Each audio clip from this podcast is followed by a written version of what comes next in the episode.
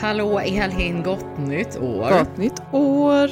Nu är det 2022. Nu är det 2022 och jag, eh, du lever någon typ av det ljuva livet just nu har jag förstått. Ja, nej men det här händer ju typ aldrig, men idag hände det faktiskt att jag eh, skulle sitta och skriva några dygn och behövde ta mig bort från eh, mitt hem och min familj.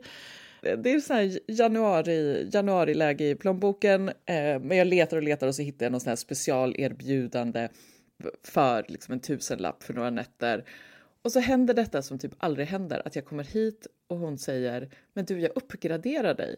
Så att nu sitter jag i ett jättefint superiorrum med dubbelsäng, soffa och hela köret. Jag ska bara sitta här nu i två dygn och um, förhoppningsvis komma ut med lite text eller lite omarbetad text. Ja. Det låter helt amazing. Jag sitter i ett barnrum som jag har hängt upp filtar i. Vi får se hur ljudet blir. Mm. Men eh, ja, så. Hur är det med dig? Ja. Vad tänker du på? Jo, men det är bra. Alltså det, jag, eh, jag har försökt, eh, man hinner ju inte läsa någonting när det är jullov Nej. från förskolan. Men jag har lyssnat på grejer istället. Mm. Och då har jag bland annat lyssnat i kapp lite på podden Kommentariatet, mm. som görs av tidningen Arbetet. Eh, leds av eh, Johannes Klenell och Daniel Svedin. Alltså, vi kan ju säga för transparensens skull att Daniel är vår kompis. Ja, det, ja. Nu har vi sagt det. Så, men det här handlar inte om honom, hur som helst. Ehm, eh, men det senaste avsnittet, eh, de har ju gäster. Mm. Och, och senaste avsnittet så gästades det av eh, författaren och kulturkritiken Lyra Colley och journalisten Oshin Cantwell. Och det var så kul, det var lite vitsigt liksom. Mm. Och, och jag rekommenderar verkligen podden, den är jättetrevlig. Ja, men det, och jag tycker ja. att det är, sånt, det är sånt roligt format. Och eh, jag, jag, är ju också väldigt förtjust i form, eh, poddar som har liksom ett tydligt format och här, här är det verkligen ett tydligt format. Ja, de läser ledartexter. Ja, men olika, olika typer av, av eh, kommenterande texter. Ja. Och, sen så tycker jag också att det är roligt dels att de har gäster men också att det är olika typer av gäster. Jag menar, Lyra Colley och Oshin Cantwell är ju liksom, kommer ju ändå från ganska olika håll. Och det har varit lite, ja, men, lite liksom personer från politiskt, alltså mer så här som bara jobbar politiskt från, från det hållet också. Verkligen. Ja. Och jag tycker, att, jag tycker man fick se en härlig sida av Lyra där hon till exempel rostade sin egen poddkompis Viktor Malm på ett så här komikersätt. Hur som helst. Eh, jag tänk, alltså det kan man verkligen lyssna på det hela avsnittet. Men jag, jag bara liksom fick en liten tanke av en grej som, som hon sa i slutet. Eller som Lyra Colli sa precis mm, i slutet. Mm. Så här. För det där är ju en podd om politik, om tyckande, fast på metanivån kan man säga. Så här. Och, och Lyra var ju tydligt politisk i podden på ett så elegant, snyggt sätt. Alltså det är lite så här queer-frågor, hon sa antifascistiska grejer på ett, på ett kul sätt och så. Mm. Och sen så precis i slutet så säger Lyra så här. Det här är första gången jag har pratat eller skrivit om politik sedan jag försökte tvätta bort stämpeln arg ung tjej från mig själv för kanske fem år sedan. Sen dess har jag mest skrivit understreckare om Kant och så, så det är väldigt roligt att vara tillbaka i såna här ämnesområden. Slutcitat. Och det här tycker jag var så himla intressant för att mm. eh, Alltså jag eh, klandrar ju inte henne för det på något sätt. Jag tycker inte att alla måste prata politik. Självklart Nej. måste man liksom få uppfinna sig själv i offentligheten utifrån olika intresseområden. Och, och, och det hon beskriver är ju också en väldigt fungerande strategi enligt rådande logik. Mm. Eh, en logik som vi har varit inne på förut mm. som säger liksom att den som vill ägna sig åt kultur, litteratur, kritik, filosofi, den får inte också ägna sig åt världen. Och särskilt inte om man är ung. Man måste mm. liksom mm. begränsa sitt synfält för att uppfattas som seriös. Eh, och, och alltså, det här är mycket större än just hon. Jag, jag, det här tycker jag bara var ett, ett, tecken på någonting som är en tendens i tiden, så att säga. Eh, och, men jag tycker också att det är ganska talande för en ganska tråkig typ av ofrihet som jag tänker gäller för typ public intellectuals i Sverige. Särskilt om de är unga. Mm. Man ska ägna sig åt vissa ämnen, man ska ägna sig åt klassiska eh, konstarter, manliga filosofer födda mm. före år 1900. Och man ska framförallt inte smutsa ner sig med typ det jordiska. Liksom. Eh, och jag bara tycker att det här är en syn på konst och kultur och offentligt tänkande som är eh, väldigt begränsande. Och återigen, alltså jag menar inte att hon ger uttryck för det, jag menar bara att hon Eh, säg, alltså det hon säger är att hon förstår att det är så och att hon, att hon liksom, trots att hon är skitbra på politik, det hör man ju i den här podden, har tänkt så här, nu ska jag tvätta bort det här så att jag kan skriva om ja. Kant, för annars kommer ingen vilja läsa vad jag säger om Kant. Typ så. Jag tycker bara, uh, mm. det är lite tråkigt. Mm. Visst är det tråkigt? Nej men det är jättetråkigt. Men, och jag, jag, känner ju också, jag känner ju igen mig i det hon säger. Jag har inte gjort det liksom så, så medvetet, men det handlar ju också om så här, hur länge är det gångbart att vara ung, arg tjej. Jag tänker liksom när jag började, det var ju liksom som någon slags Aftonbladet-krönikör som skulle skriva om genus eh, och reta upp... Eh, är det så att vi båda har skrivit på Newsmill? Ja, men absolut. Eh, och, och, där det liksom var väldigt så här uttalat att vi vill gärna liksom skriva att du är feminist. Eh, för att så här, det underförstått, det, det drar kommentarer, det drar klick, eh, det, det drar reaktioner. Nu tänker jag att samhället inte ser ut så, eller liksom jag, jag, tänker att medielogiken inte ser ut så längre. Det är inte så intressant med, med en ung arg feminist på det sättet. Eh, men, men där... Det är mer så här, en ung arg fascist kanske ja, och jag tänker också så här, en arg småbarnsmamma 40 år är inte lika, liksom, jag vet inte, jag, jag, tror inte att det är lika medialt gångbart. Eller, nej, men, här, nej. Jag, uppenbarligen, uppenbarligen inte. nej, men, jag tänker att så här, någonstans, och, och, jag tänker att du och jag också har väl gjort liksom den resan på något sätt, att Uh, ja, alltså ja. jag har, har, ju skrivit eh, my fair share av om, om texter om Sverigedemokraterna. Mm. Liksom. Men uh, har ju, det har, jag vet inte om det har kommit med ett pris, för jag har ju, jag har ju tillgång till spalterna så att mm. säga. Men Priset är väl att det finns fortfarande de som tror att jag inte kan skriva kritik som inte är politisk till exempel. Mm, mm, eh, så. Mm, men, mm. men jag bara återkommer till, eh, det, här, det här är min favorittext i offentligheten på flera år. Jag återkommer till det som Kristoffer Leandor skrev i Svenska Dagbladet när han lämnade Nobelkommittén. Mm. I, I september 2020 så skrev han så här, apropå eh, Peter Handke då. I efterhand tror jag mig förstå att ett riktigt kontroversiellt pris, som skulle ge upphov till extra mycket gläfs, rent av såg som önskvärt. Här står vi och Handke på den rena litteraturens alptopp. Låt hundarna hållas där nere i dyn, bland forumkvitton och begravningstal på Balkan. Och så fortsatte, eller så här, på ett annat ställe så skriver han så här att det handlade om liksom att stadfästa en litteratursyn som gjorde det som utspelats i offentligheten, alla blamager och förflugna ord, helt irrelevant eftersom allt viktigt tilldrog sig i en högre och renare sfär som bara befästes av gläfset från medier och allmänhet. Och och jag tycker att det här är så himla... Alltså jag tycker han har helt rätt. Liksom. Och eh, det här handlar ju inte om... Han var ju för att ge priset till Peter mm. Anke, så det här handlar ju inte om det. Utan jag tycker att det är slående att eh, det finns lite grann en generation kulturkritiker som är mellan typ 25 och 35 som inte tycks ha den frihet som Kristoffer mm. Leandor har. Mm. Han är ju extremt respekterad. Mm. Han kan skriva en bok om så här flykttematik i litteraturen där han skriver fenomenalt om både Vergilius och om svensk flyktingpolitik och kommer undan med det. Men de unga kommer inte undan med det på något sätt. Men jag tycker, jag tycker att en intressant aspekt av det här är något som de har tagit upp i Stormens utveckling och kanske också i en varg söker sin podd. Att det inte riktigt finns någon motkultur bland unga i offentligheten idag. Utan eh, det finns liksom ingen punk, så att säga, bland unga. Alltså punk i en slags vid bemärkelse, att så här, eh, ett fuck you uppåt. Utan mm. istället så är det ett mm. kulturklimat mm. där unga, liksom, alltså man fostrar fram en slags generation av så här små Horace Engdahl-epigoner. Liksom. Och det, ja, det, ja, grattis Sverige kan jag bara säga.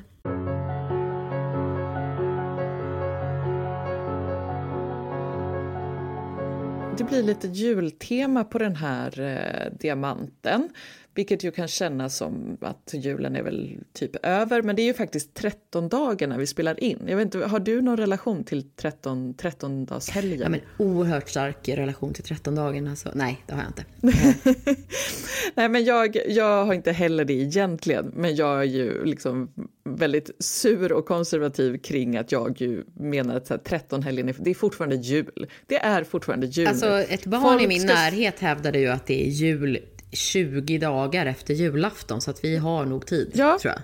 20 Knut, då tar julen slut. Innan dess, då tar man inte bort julpyntet. Man lyssnar fortfarande på julmusik. man slänger inte ut någon julgran. Eh, och men, men det här är ju också för att folk börjar, alltså, ja, det här är ett annat spår. Men att folk börjar, och nu sitter jag också och, och subtweetar vissa av mina kompisar här, men att folk skaffar julgran redan i början av advent och sen slänger ut dem på nyårsdagen, det är, ja, nej, jag, jag, jag, kan inte gå in på det här. Jag tycker att det är förfärligt, den här förskjutningen där julen plötsligt börjar i advent som liksom är väntan på julen. Okej. Hur som helst, det är fortfarande jul, för det är 13 dagar. Du har starka känslor ja. om konstiga saker, men jaha, please ja. carry on. Japp, och jag ska därför prata om en eh, julroman. Eh, det är Ingvild H. Rishöjs roman Stargate, en julberättelse som utkom på svenska precis nu strax innan jul, eh, november, kanske december, i översättning av Marie Lundqvist. Eh, Ingvild Rishöj, Eh, hon är norsk författare och har eh, skrivit eh, flera novellsamlingar, barnböcker. Första som utkom på svenska är en samling som heter Vinternoveller som ju också liksom utspelar sig den här tiden. Den kom ut 2014 i Norge och 2018 i Sverige. I Sverige så fick den bland annat Kulturhuset Stadsteaterns internationella litteraturpris. Och nu har hon då kommit med, med sin eh, första roman, Stargate. Eh, och jag, jag, kommer att prata mer om Stargate strax, men jag, jag tänkte säga någonting mer om men, vinternoveller och Rishöjs författarskap i stort. Eh, för både vinternoveller och Stargate kretsar på olika sätt kring barn eller unga som lever i vad man skulle kunna kalla för relativ fattigdom. Jag tycker att det är liksom Ja, det, det, är ett lite knepigt begrepp. Jag vet, vad tänker du kring, kring eh, användandet av... Eller vad, vad, tänker du när man säger, pratar om relativ fattigdom? Alltså jag tänker, eller alltså här i vårt, i vår del av världen så är väl det bara den enda relevanta. För jag tycker inte att, mm. alltså jag mm. menar, ska man börja liksom kräva att folk ska leva i absolut fattigdom, vilket, vilket absolut vissa gör, så då börjar man ju gå ner på så kalorinivå. Hur många kalorier mm. har du råd har du liksom, eh, att äta varje dag? Så att relativ fattigdom tycker jag bara är super... Eller det, självklart måste man prata om det. Jo precis, men jag tänker måste man då benämna det som relativ eller kan man bara prata om fattigdom? Ja, uh, gud jag vet inte. Nationalekonomerna så här, sätter ju upp sina låtsasbegrepp liksom och eh, Alltså jag, jag tycker ju att alla ska ha lika mycket. Så att för mig är det här mm. liksom en, en lite så abstrakt diskussion. Så att, eh, men, ja, men fortsätt. Ja.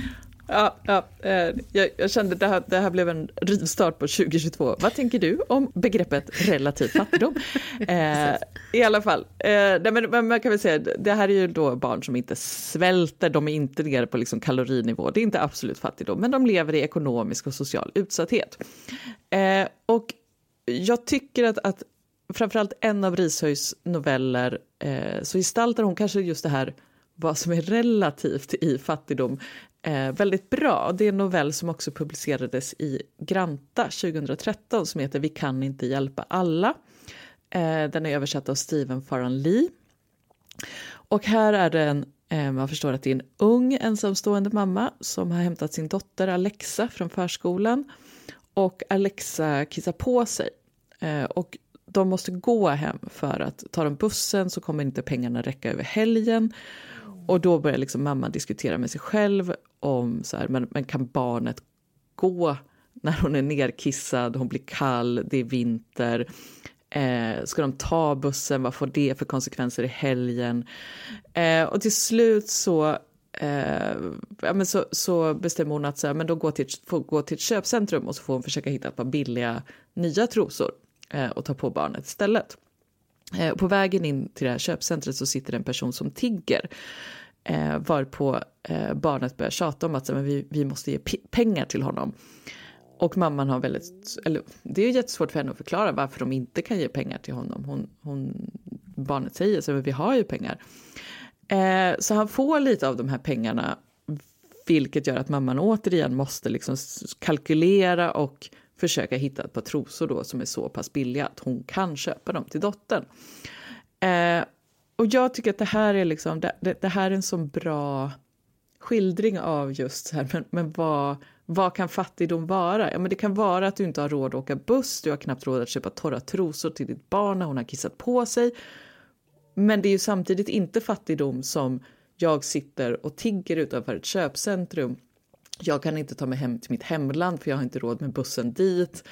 Eh, det finns liksom inget välfärdssystem överhuvudtaget i mitt hemland, jag är utstött. Ja men du vet, det, det, det, liksom, det finns ändå det, det, finns nivåer som jag tycker hon skildrar så himla fint i den här novellen. Eh, och, jag, och, och det är också någonting liksom, så, som i den här novellen som, som är så mycket så här Ingvild Gishöjds blick på människor. Att, att det finns fattigdom av olika typer, eh, av olika liksom, nivåer men det finns också väldigt mycket så här, värme och solidaritet. Eh, och det här är någonting som också verkligen finns i Stargate. Eh, det är fattigdom, klass, barns utsatthet men det är också solidaritet och värme. Och här är det Ronja som är huvudperson och berättare. Hon är tio år och bor ihop med sin äldre syster Melissa och deras pappa som är eh, alkoholiserad.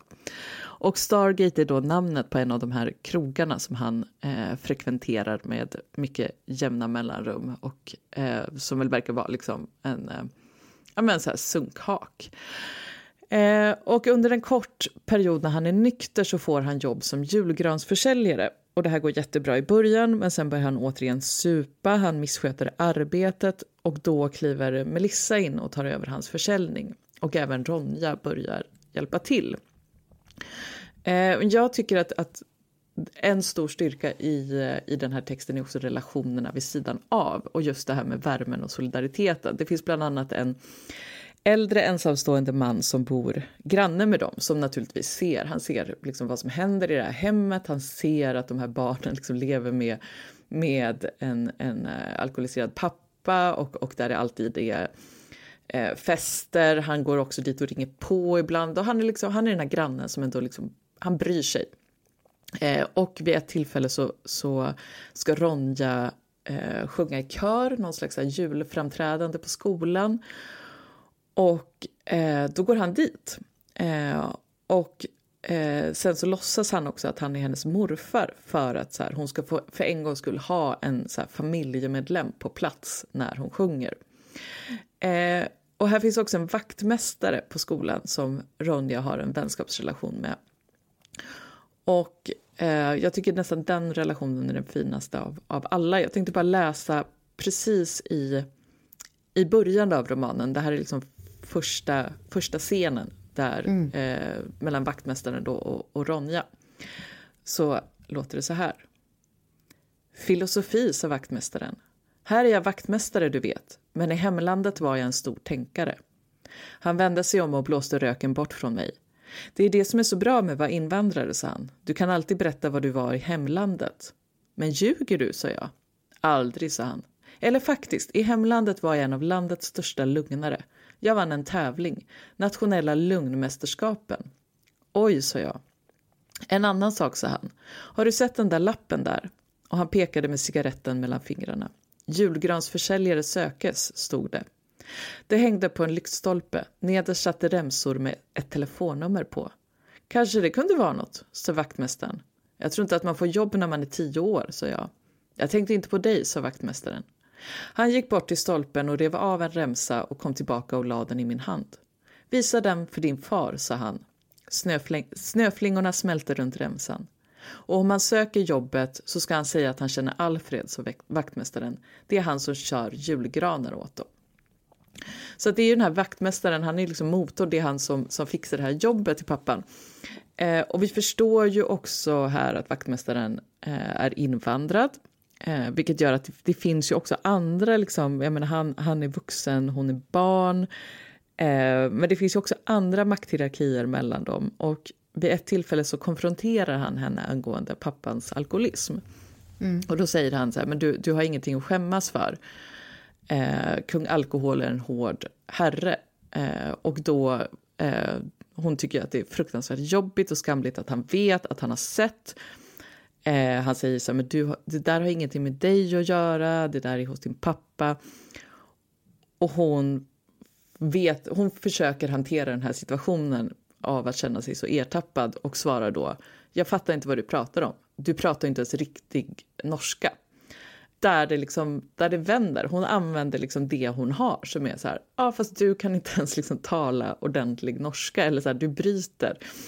Hon, hon är väldigt bra på de här små eh, skiftningarna. Jag har inte hunnit läsa hela boken för att eh, det förskolan är stängd. Man hinner inte läsa någonting. Men idag när jag satt på tåget så hann jag läsa typ 20 sidor och mm. det, jag är ju superintrigued. Alltså den är ju, hon, det, boken är ju också väldigt, väldigt kort. Den är typ 150 sidor. Mm. Så jag, jag får, alltså den är ju eh, tät het. Det är sällan som man redan efter 20 sidor känner så här, jag känner de här människorna, jag vill vara med dem, jag vill Alltså jag tycker också så här, relationen mellan systrarna mm. är så, så himla, redan nu, så speciell. Alltså hur, ja. eh, hur den yngre fortfarande lite ändå lever i någon typ av oskuldens tid och vill tro på vissa saker medan den äldre... Ja. Nej, men jag, precis som du säger, att, att det finns ju också den där skiftningen i att, att Melissa som är 16 år, hon, hon har ju gett upp. Ja. Medan Ronja då under de här nyktra perioderna eller när pappa nu har det här jobbet så tror hon fortfarande att men den här gången kommer det bli annorlunda, den här gången kommer det bli bra.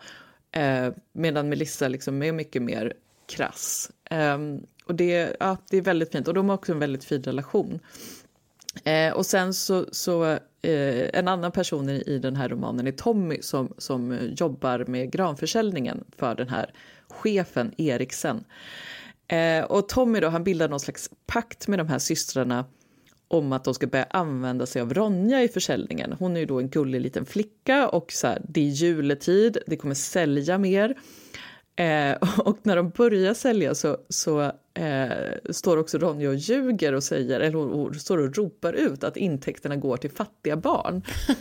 eh, och då, då ifrågasätter Tommy det här och bara, men det är ju lugn, pengarna går ju till så här, Eriksens granföretag. Eh, och, och då, då säger Melissa bara så här, men vadå, vad är poängen med det? Ja, poängen är, sa Tommy, att de inte är fattiga. Men vi, sa jag. Vi var då, sa han. Det svarade jag inte på. Han kunde gott få tänka efter lite. Så att här är det också som att Ronja vet ju någonstans att ja, vi är inte fattiga barn i den bemärkelsen att folk går och köper liksom en julkrans för att här, de vill rädda ett barn i Afrika. Eh, men vi lever ändå i någon slags fattigdom så att vi skulle kunna använda oss av det. Mm. Eh, så, så, där liksom dyker det också upp. Eh, och jag ska också säga någonting om den här, den här chefen Eriksen som är någon slags julgransmagnat.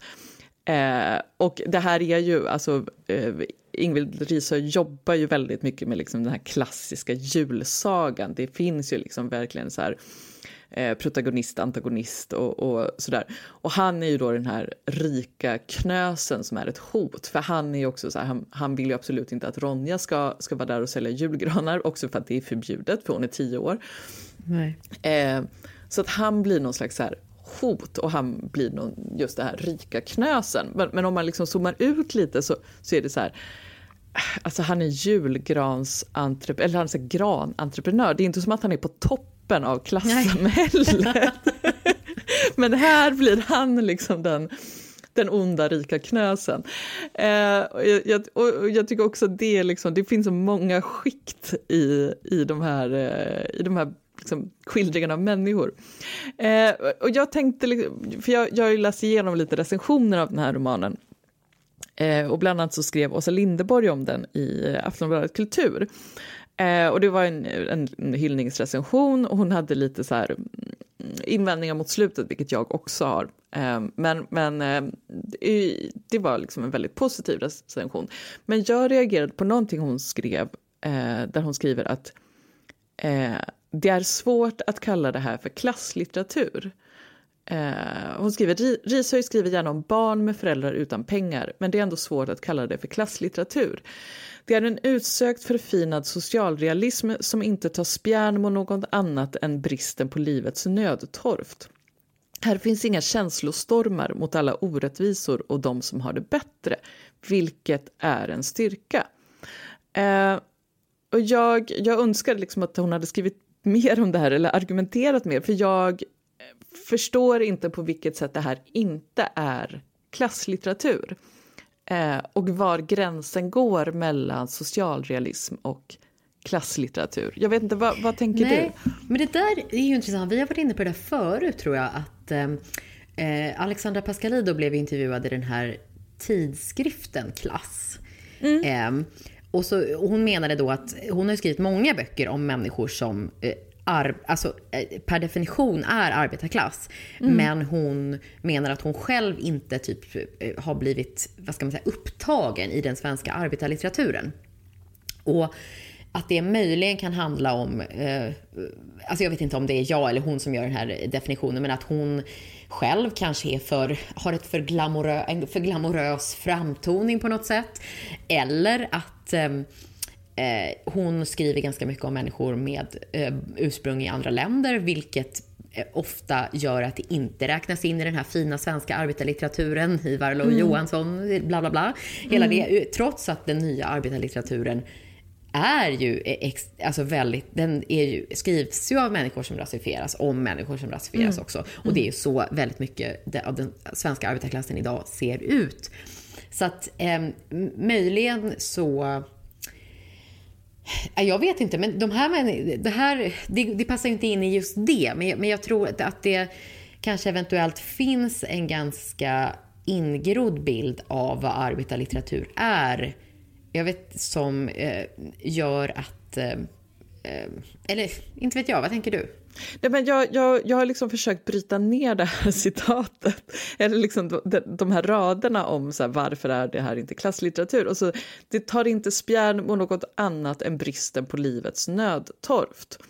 Eh, och då antar jag att så här, men för att det här skulle ha varit klasslitteratur så skulle det ha tagit tydligare spjärn mot jag vet inte, samhället eller någonting i samhället. Fast samtidigt, de pratar ju om vem som äger produktionsmedlen julgranar eller så. Verkligen. Alltså, det är ju det, det finns ju, eh, jag, jag, tänker att den är, den är ju, bara den här konversationen med Tommy där Tommy också säger att men det här går ju inte till fattiga barn. Det här går till Eriksen, han har ett jättestort företag, han kör runt i en fin bil. Eh, vi är bara försäljare. De försöker liksom också, jo för de, de börjar också liksom sälja lite så här julkransar eh, med pengar som de stoppar direkt in i fickan. Eh, det handlar otroligt mycket om pengar i eh, både Stargate men också liksom eh, den här novellen som jag nämnde förut. Alltså verkligen så här rent krast. Hur ska vi ta oss hem om vi ger pengar till den här tiggaren? Men jag tänker att eh, också, jag, jag minns någonting som Åsa Linderborg själv har sagt, jag vet inte om det, var i, om det är i Mig äger ingen eller om det är liksom i anslutning till att den kom ut. Så ha, sa hon i, någonting i stil med så att pappa gav mig ett klassmedvetande men mamma som ju är eh, vänsterpartist, liksom hennes mamma på riktigt är vänsterpartist gav mig ett politiskt medvetande. Att hon skiljer på de sakerna. Eh, liksom en, en klass, eller klasskänsla kanske det var. Eh, och, och, det är ju kanske olika saker. Och eh, jag har ju som sagt inte läst hela romanen men jag tänker att eh, en, en slags klasskänsla finns väl även om det kanske inte kläs i politiska termer. Mm, liksom. Mm. Nej, men så är det ju. För, jag, menar, det, jag skulle inte säga att det, jag skulle säga att det är en klasslitteratur men det är ju inte politisk litteratur på det sättet. Eh, nu, nu är vi liksom inne på det du pratade om förut eventuellt. Men, eh, men, men den, det är klart att den inte liksom, nej den tar inte spjärn mot, jag vet inte vad det skulle vara. Men, men som du också säger att, att det, det finns ju en väldigt så skarp analys kring eh, vem som är chefen, vilka som arbetar, vilka som har pengar, vilka som har inte. Sen så är det så att den här, den här pappan är liksom gravt alkoholiserad. Det är klart att det har lett till att de lever i fattigdom mer än vad det kanske skulle ha gjort annars. Eh, han är ju verkligen inte liksom en, en uppbygglig pappa som det, går till ja. ett jobb och kämpar utan han, eh, de få chanser han får supar han ju bort. Jag vet inte om det också handlar om det. Det är klart att, att man kan ju då betrakta det, alltså inte, alltså rent allmänt kan man ju klart betrakta det som eh, någon typ av misärlitteratur. Mm, mm. Alltså, jag, menar, jag säger inte att just den här skulle vara det, men det är ju ja, alternativet. Ja. Alltså, en bok som, som handlar om fattigdom som inte är klasslitteratur blir ju någon typ av eh, inte vet jag, melodram mm. eller så. Någon slags Dickens ja, liksom. Eh, eh, ja. Så här, oh sir, please some more. Alltså så här, så. Men, eh, och jag har svårt att uttala mig i, i, i vilken kategori den här hamnar. Men jag antar att det är det som är alternativet. Jo, och det här... Eh, om man nu inte tycker att det är Nej, precis. Och, och jag menar, det är klart att, att som sagt, det här är en, en den är inspirerad av julsagor. Det, det finns liksom någonting Dickenskt över den. Selma Lagerlöf. Ja, och hon nämner ju flickan, alltså hon leker ju med så bilden av flickan med svavelstickorna precis, och sådär. Precis, så att, jag, och jag skulle säga att just i, i skildringen av de här barnen och deras pappa så kanske det inte liksom handlar så mycket om klass utan det är ju snarare i relation till till de andra, till den här vaktmästaren som liksom har invandrat till Norge och nu liksom jobbar, jobbar som vaktmästare fast han liksom, vad han nu har haft för jobb tidigare men det är ju tydligt att han liksom han, han har en annan bakgrund än att jobba som vaktmästare. Eh, och, och just där hon får det här maktövertaget när hon eh, påtalar att han inte kan, kan prata ren norska och så vidare. Eh, så jag skulle säga att det är där i de relationerna som, som det verkligen är klass som gestaltas. Men någon har väl sagt så att arbetarlitteratur är liksom litteratur som skrivs av arbetare, om arbetare och för en läsekrets som är arbetare. Och det stämmer mm. ju inte heller i, med den klassiska svenska arbetarlitteraturen för att den läses, lästes ju alltså redan från början av också en borgerlig läsekrets. Liksom. Så att mm. det, mm. jag vet inte om man ska ha så, jag, jag vet inte om det är så man Nej. menar kanske, men, men det, det, är ju ett krav som ganska få böcker lever upp till på alla tre. Jag tänkte också när jag eh, läste den här romanen så tänkte jag lite på eh, en annan norsk författare eh, som har skrivit, alltså som jag då tycker har skrivit mycket om, om klass och, och fattigdom i Norge i samtiden och det är Tore Renberg. Eh, som, eh, men, han har skrivit en trilogi som utspelar sig i Stavanger. Mm. Eh, som utkom på svenska runt 2014-2016. Eh, översatt av Marcus Gran. Jag vet inte hur, hur mycket du liksom känner till kring Stavanger. Nu, nu är vi inne på oh, Elin. Ah, Elin pratar om Norge igen. För, förra gången jag gjorde det så klippte jag bort det, men vi får se. Liksom. Verkligen. Nej, men jag kan ju ingenting om Norge. Jag har varit i Oslo en gång mm. när jag var 16. Eh, skulle gå på Red Hot Chili Peppers. så. Eh, mycket spännande. Nej, men alltså jag har ju, eh, jag har ju väldigt lite relation till Norge. Mm. Jag har ju liksom nu på senare år börjat erkänna att de har en kultur. liksom. eh, så jag, jag, jag, alltså, jag kommer ihåg, jag, jag, det här kanske var en sån sak du klippte bort, men jag kan säga det nu. Att, för häromåret så hade medierna ett inslag om så här, bilden av Norge i de andra nordiska länderna. Och det var så himla kul, för att de intervjuade Skavlan. Mm. Och, och så pratade de om att de hade gjort en undersökning om att så här, eh, folk i typ Sverige och Danmark och sådär, de kan, den absoluta majoriteten kan inte nämna en enda norsk kulturpersonlighet. Och de som kan nämna en kan nämna Skavlan. Liksom. Mm, mm. Och han var så himla förbannad. Och han som alltid brukar vara så här, åh kämpe, alltså så himla glad. Han var så himla förbannad och så var han så här, ni tror att vi bara åker skidor. Alltså vi är typ natur och ni är kultur. Men vi har faktiskt Ibsen, Edvard Munch. Så här. Och jag tyckte att det var så talande i det där klippet att han själv liksom nämnde kulturpersonligheter från förra ja. sekelskiftet. Ja.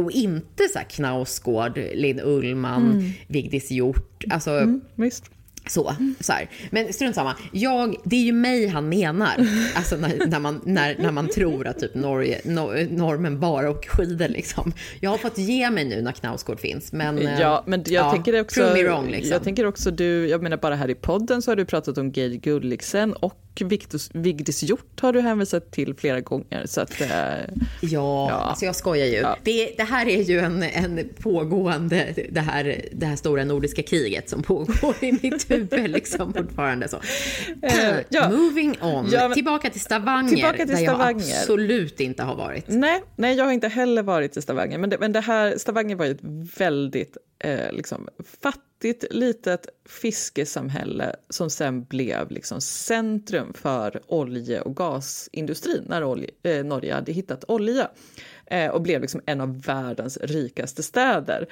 Eh, och det var en förändring som liksom, den, den skedde ju väldigt fort. Eh, och Eh, den här, och, och jag, jag, tänker att det är väldigt medvetet som han har, har placerat den här trilogin i Stavanger, där det kretsar eh, väldigt löst kring ett gäng så här, småtjuvar som, alltså, som ägnar sig åt häleri, som gör inbrott hos väldigt rika Stavangerbor. Och så finns det en massa andra karaktärer i utkanten. Men här är också liksom jakten på pengar är väldigt central i alla tre delarna. Eh, och också just att klass och olika typer av fattigdom är väldigt framträdande. Och det finns alltså en, en av mina liksom värsta slash bästa scener i den nordiska samtidslitteraturen finns i den första romanen som heter Vi ses imorgon. Eh, och den utspelar sig hos en hudvårdsterapeut på en skönhetssalong. Eh, och hit kommer eh, Cecilia som är en ung kvinna som liksom, men, rör sig kring det här gänget. Hon har haft ihop det med flera av de här snubbarna. Eh, hon har liksom aldrig haft ett jobb, hon går på socialbidrag och, och hankar sig fram. Eh, och nu har hon också nyligen blivit gravid med någon av de här snubbarna, har inte riktigt koll på vem. Eh, men hon, och då ser hon också att så här, men här finns det, i, i staden så finns det en skönhetssalong och hit går liksom de välvårdade, vackra kvinnorna. Det, det, är någon beskrivning av så här, de som har så här, gulddetaljer på, på sina handväskor och liksom inte en mm. handväska helt i guld utan bara liksom en liten detalj. Väldigt smakfull och de har liksom fina klackade skor och så vidare. Eh, och då går hon till, till en av de här männen och, och säger att men jag skulle verkligen vilja eh, gå få en eh, skönhetsbehandling, en ansiktsbehandling. Eh, och han säger att så här, ja men gumman det är klart du, du ska få piffa till dig lite och, och, och hon är också så här, hon, hon närmar sig 40 så han är så här, men jag förstår att du vill göra det här nu liksom. Eh, så att han bara, men du, du, får, du får pengar varje månad för att göra det här. Eh, för han, han sitter ju på pengar eftersom han, liksom, han, han är bra på att göra inbrott. Eh, och hon, hon går då till den här hudvårdsterapeuten och det är så otroligt rörande hur hon kommer in i den här lokalen. Hon lägger sig ner den här hudvårdsterapeuten börjar liksom ta i henne. Och hon, och det står någonting om att här, hon har aldrig blivit så berörd på det här sättet. Att det är så lätta mjuka fingrar som så masserar skalpen och lägger på olika Pampered, krämer. liksom. Ah. Så.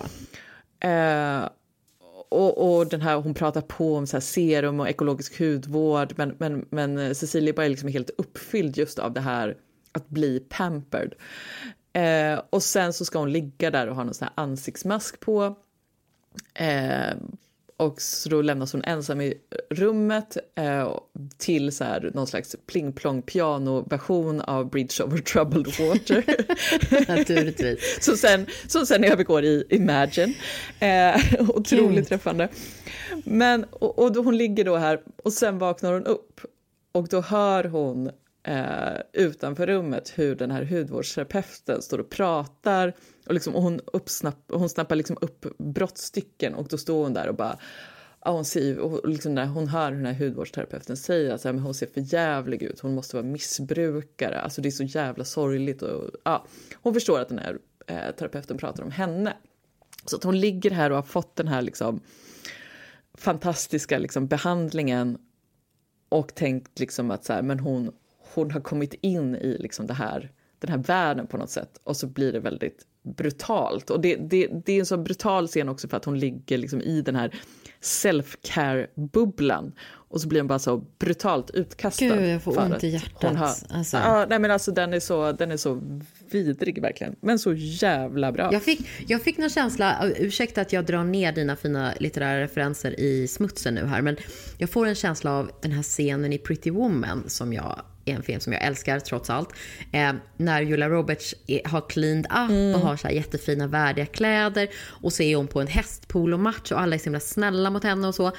Eh, och så kommer Jason Alexander, alltså George mm. i Seinfeld, och som är ett as och säger så här, men hej, han bara, hej, kanske efter den här veckans slut så kan ju du komma och hälsa mm. på mig istället. Mm. Så här. Och hon, eh, eh, har inte garden Nej, uppe nej. liksom. Exakt, Så. och det är precis det som... Och det är en knäckande scen. Så. Precis, Nej, men och det, det är ju någonstans det som händer i den här scenen och att det också blir så tydligt att så, men vilka, vilka går att få den här hudvården? Ja, men det är kvinnorna som redan är välvårdade på något sätt. Det är de som redan är så här van vid att bli pampered, som liksom äger det här self-care-rummet. Eh, vilket ju Cecilia absolut inte gör. Samtidigt som Cecilia nu liksom, hon har pengarna. Hon kan gå och få en hudvårdsbehandling. Eh, ja, men jag, jag, det här fick mig i alla fall att, att liksom fundera lite, för jag tycker ju att så här, både Ingvild Hård Rishöj och Tore Renberg är så bra exempel på att normen är väldigt bra på att skriva om klass. Och just de här små liksom, skiftningarna och, och sådär.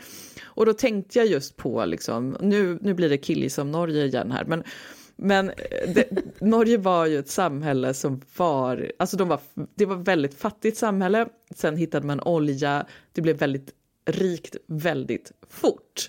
Jag tycker att i, i eh, Stargate så, så, så är det också pappan när han har sina nyktra perioder så, så kallar han Ronja för massa smeknamn solen och, och sådär. Och så kallar han också henne för oljefonden. Ja, jag Så- vet. Det är så jävla gulligt. Det är jättefint och det, det, jag, det, det är ju väldigt specifikt norskt. Ehm, och eh, jag, jag tänkte, det här fick mig att tänka lite på en eh, dokumentär, en radiodokumentär som kom 2020, eh, en P3-dokumentär som handlar om eh, olyckan vid oljeriggen i Nordsjön 1980.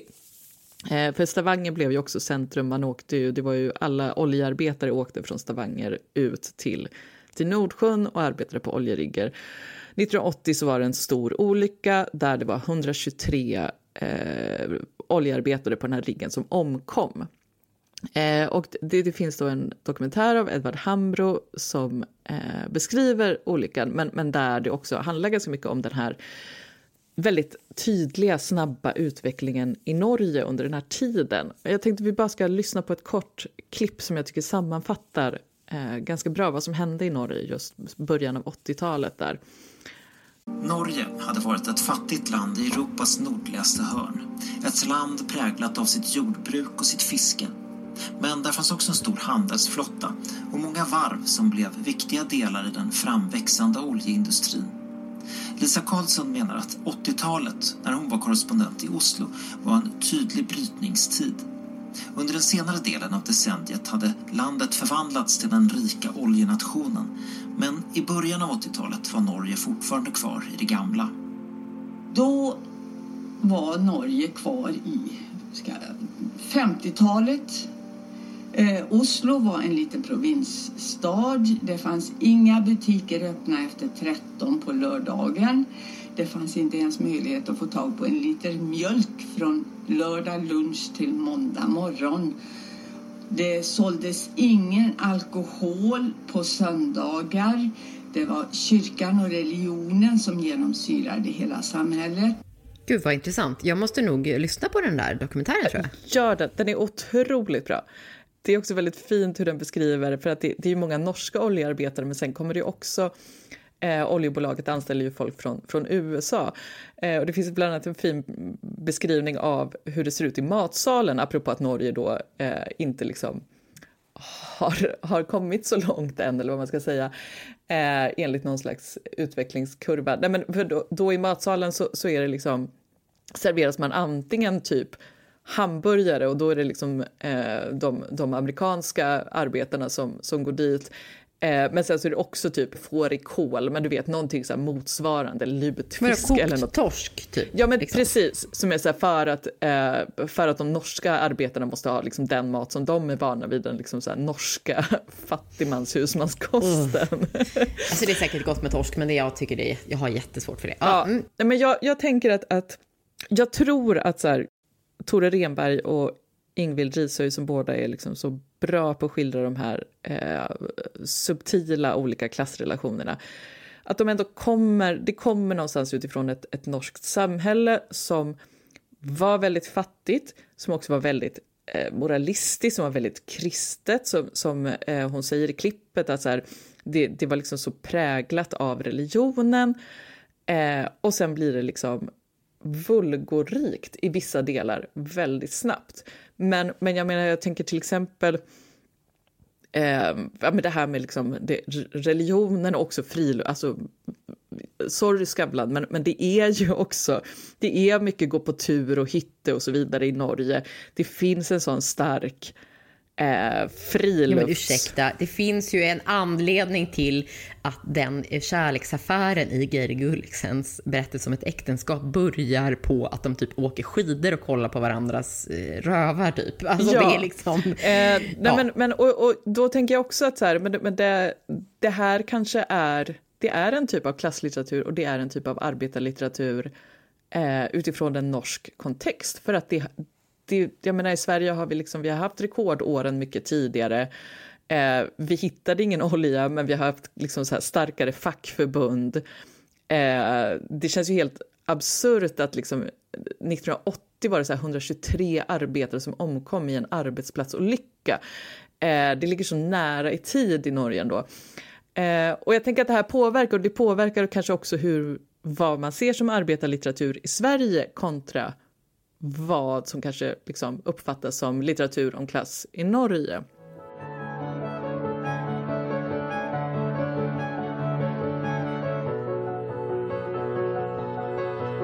Har du någon liten rost? Nej, jag har en diamant. Alltså, ja. jag kände så här, eh, nu ska vi börja året här lite glatt och härligt med två ja. diamanter. Nej, så tänkte jag inte alls, för det bara råkade bli så. Mm. Eh, men jag, min diamant är lite oväntat kanske, tv-serien Emily in Paris som går på Netflix. Mm -hmm. eh, säsong två eh, kom nu i jul och jag har bara mm. pressat den. Det har varit en hög prioritet att få ligga på soffan och kolla på Emily in Paris när mm. andra har somnat så. Eh, har, du har inte sett den? Nej, nej. Nej, såklart. För du har läst goda norska romaner. Jag har kollat på Emily in Paris. Hur som helst, det är Darren Star som har gjort den här som också har gjort Sex and the City och sådär.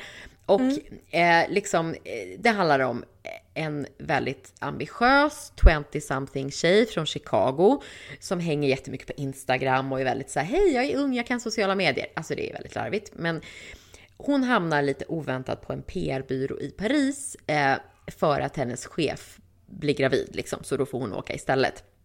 Eh, och det blir oh, mycket kulturkrockar, men hon får ju omedelbart jättegoda vänner. Hon träffar fantastiska fransmän. Hon gör mer eller mindre succé på jobbet med olika designers, olika fester och så här. Oh, för att hon är ett sånt geni med Instagram etc. Eh, men framförallt så är hon i Paris, och, eller liksom i fantasin om Paris. Liksom. Och mm. Eh, den här serien har ju fått eh, mycket befogad kritik för att den är ytlig, för att den är fylld av klyschor. I, I Le Monde så skrev de om att hat titta på den. Så lite roligt. Jag menar, fransmän har ju så mycket humor liksom, och distans och sådär. Så. så att, eh, och grejen är att jag älskar ju glättiga tv-serier. Alltså, särskilt om man är typ trött eller ledsen eller stressad. Mm. Alltså, för min, mitt seriösa kulturintag, det består liksom av böcker och teater. Så om jag kollar på tv-serier så vill jag ha godis. Alltså jag vill ha exakt mm. Emily in Paris som mm, är, mm. det finns ingen substans, det är bara eh, sockrig yta liksom. Mm. Eh, men, jag, men jag inser också att den här eh, liksom totala eskapismen, den blir ju den blir ju liksom mer och mer, alltså den blir svårare, allt svårare att liksom ge sig hän till med ogrumlad mm. blick. För att, för det som jag tycker, nu, det här kanske låter askrystat, men, men det som jag ändå tycker är en lite oväntad och kanske, alltså den är, den är säkert inte medveten, men en, en, en effekt av Emily in Paris är, um, om jag bara får dra en lite märklig parallell till Maxim Grigorievs eh, fantastiska roman Europa, där han på ett sätt gör fiktion av själva kontinenten, av Europa som typ nostalgisk hägring, mm, eh, mm. så tycker jag att man på något sätt lite bakvägen via Emily in Paris ser hur förljugen och liksom död den här drömmen om Paris är. Liksom. För, okay, det, för det, det är ju en dröm som göder den här totalt överdimensionerade turistindustrin som i sin tur gör att det inte numera går att så här strosa upp till Montmartre och sitta där och ha picknick typ på egen hand som de gör i den här serien. Alltså det, ju, mm. det existerar ju liksom inte. Nej, nej, nej. Eh, eller typ så här som eh, hennes chef gör, eh, hennes amerikanska chef som kommer dit, hon sticker förbi Louvren lite snabbt. Man bara, men det är typ mm, sex absolut. timmars kö till Louvren liksom. Mm. Jag läste att eh, härom året, eller när det nu var, så, så var det personal på Louvren som strejkade på grund av så här, de kvävande folkmassorna. Och häromåret så förbjöd man så här, turistbussar i stadskärnan på grund av så här, total anarki som liksom tog över stan. Och, så. Mm. och det är ju, det är ju mm. som i så Barcelona och andra städer där där människor bara, jag hatar turister, kan ni bara dra härifrån? Ja, precis. Och där man också, jag vet inte hur det är i Paris, men, men eh, jag menar Palma och Barcelona är väl också att man har förbjudit eh, Airbnb för att människor inte har någonstans att, att bo längre, för allting bara köps upp och blir... Eller hur? Jag, jag vet inte heller hur det är i Paris liksom. Men sist, jag har inte varit i Paris. Jag, jag, har, jag bodde i Frankrike en termin när jag var 20, men då var jag i Bretagne och inte i, i Paris. Men jag har ändå varit i Paris ett par gånger. Och det är ju inte som i Emily in Paris, det kan man ju slå fast. Det är fiktion, det spelar ingen roll. Men i Emily in Paris så finns ju naturligtvis inga hemlösa eh, afghanska flyktingar som bor under broar. När de åker till Rivieran så finns det liksom inga eh, som är så här, eh, vad ska man säga, kärnlandet för eh, populistiska mm. högerpolitiker. Eh, man ser inga gula västar. Och självklart, det här, jag menar inte att det här är ett problem. Liksom. Eh, franska kritiker har ju menat att oh, det är så orealistiskt. Men det, jag, det som jag tycker blir tydligt är att det som inte syns i bild, frånvaron av, av det liksom blir det är en tystnad som speaks mm. volume, mm. som du förstår vad jag menar. Man får syn på liksom stenens mm. stenighet, eller parisisk, Paris, parisiskhet Eh, och den verklighet som man vet existerar genom den här mm. drömbilden. Och det, alltså det är som att det, hela serien i sig själv är som en så här förfrämdungseffekt som jag inte alls tror är, är medveten, men som, är, som blir en ganska... Eh, ja, man, man, får en känsla av så här att de... Ja, du vet. Mm. Lost World, mm. lite mm. grann. Eh, och eh, sen så är, om man skiter i det så kan man ju bara se den för att den är härlig och de dricker champagne och har mm. olika kärleksaffärer och så här. Tack! Vi ska börja avsluta och vi ska tacka Anders Teglund ja. som vi har lånat eh, våran jingel av, låten Swish Chips Play. Eh, vi ska också tacka våra Patreons. Verkligen. Jag, jag köpte faktiskt fika för Patreon-pengar häromdagen. Det var, det var en underbar känsla faktiskt. Nej men det är jättefint och vill man inleda det nya året med att bli eh, Patreon till oss och stötta podden så blir vi ju väldigt tacksamma. Eh, man går in på patreon.com diamanterorost. Eh, det brukar gå snabbt och lätt att regga sig och man väljer själv vilken summa man vill lägga per avsnitt. Eh, ja, tack till dig Kristina. Ja, men tack Elin. Vi hörs, vi hörs snart. Det gör vi. Okej, okay, ha det bra. Hej. Hej då.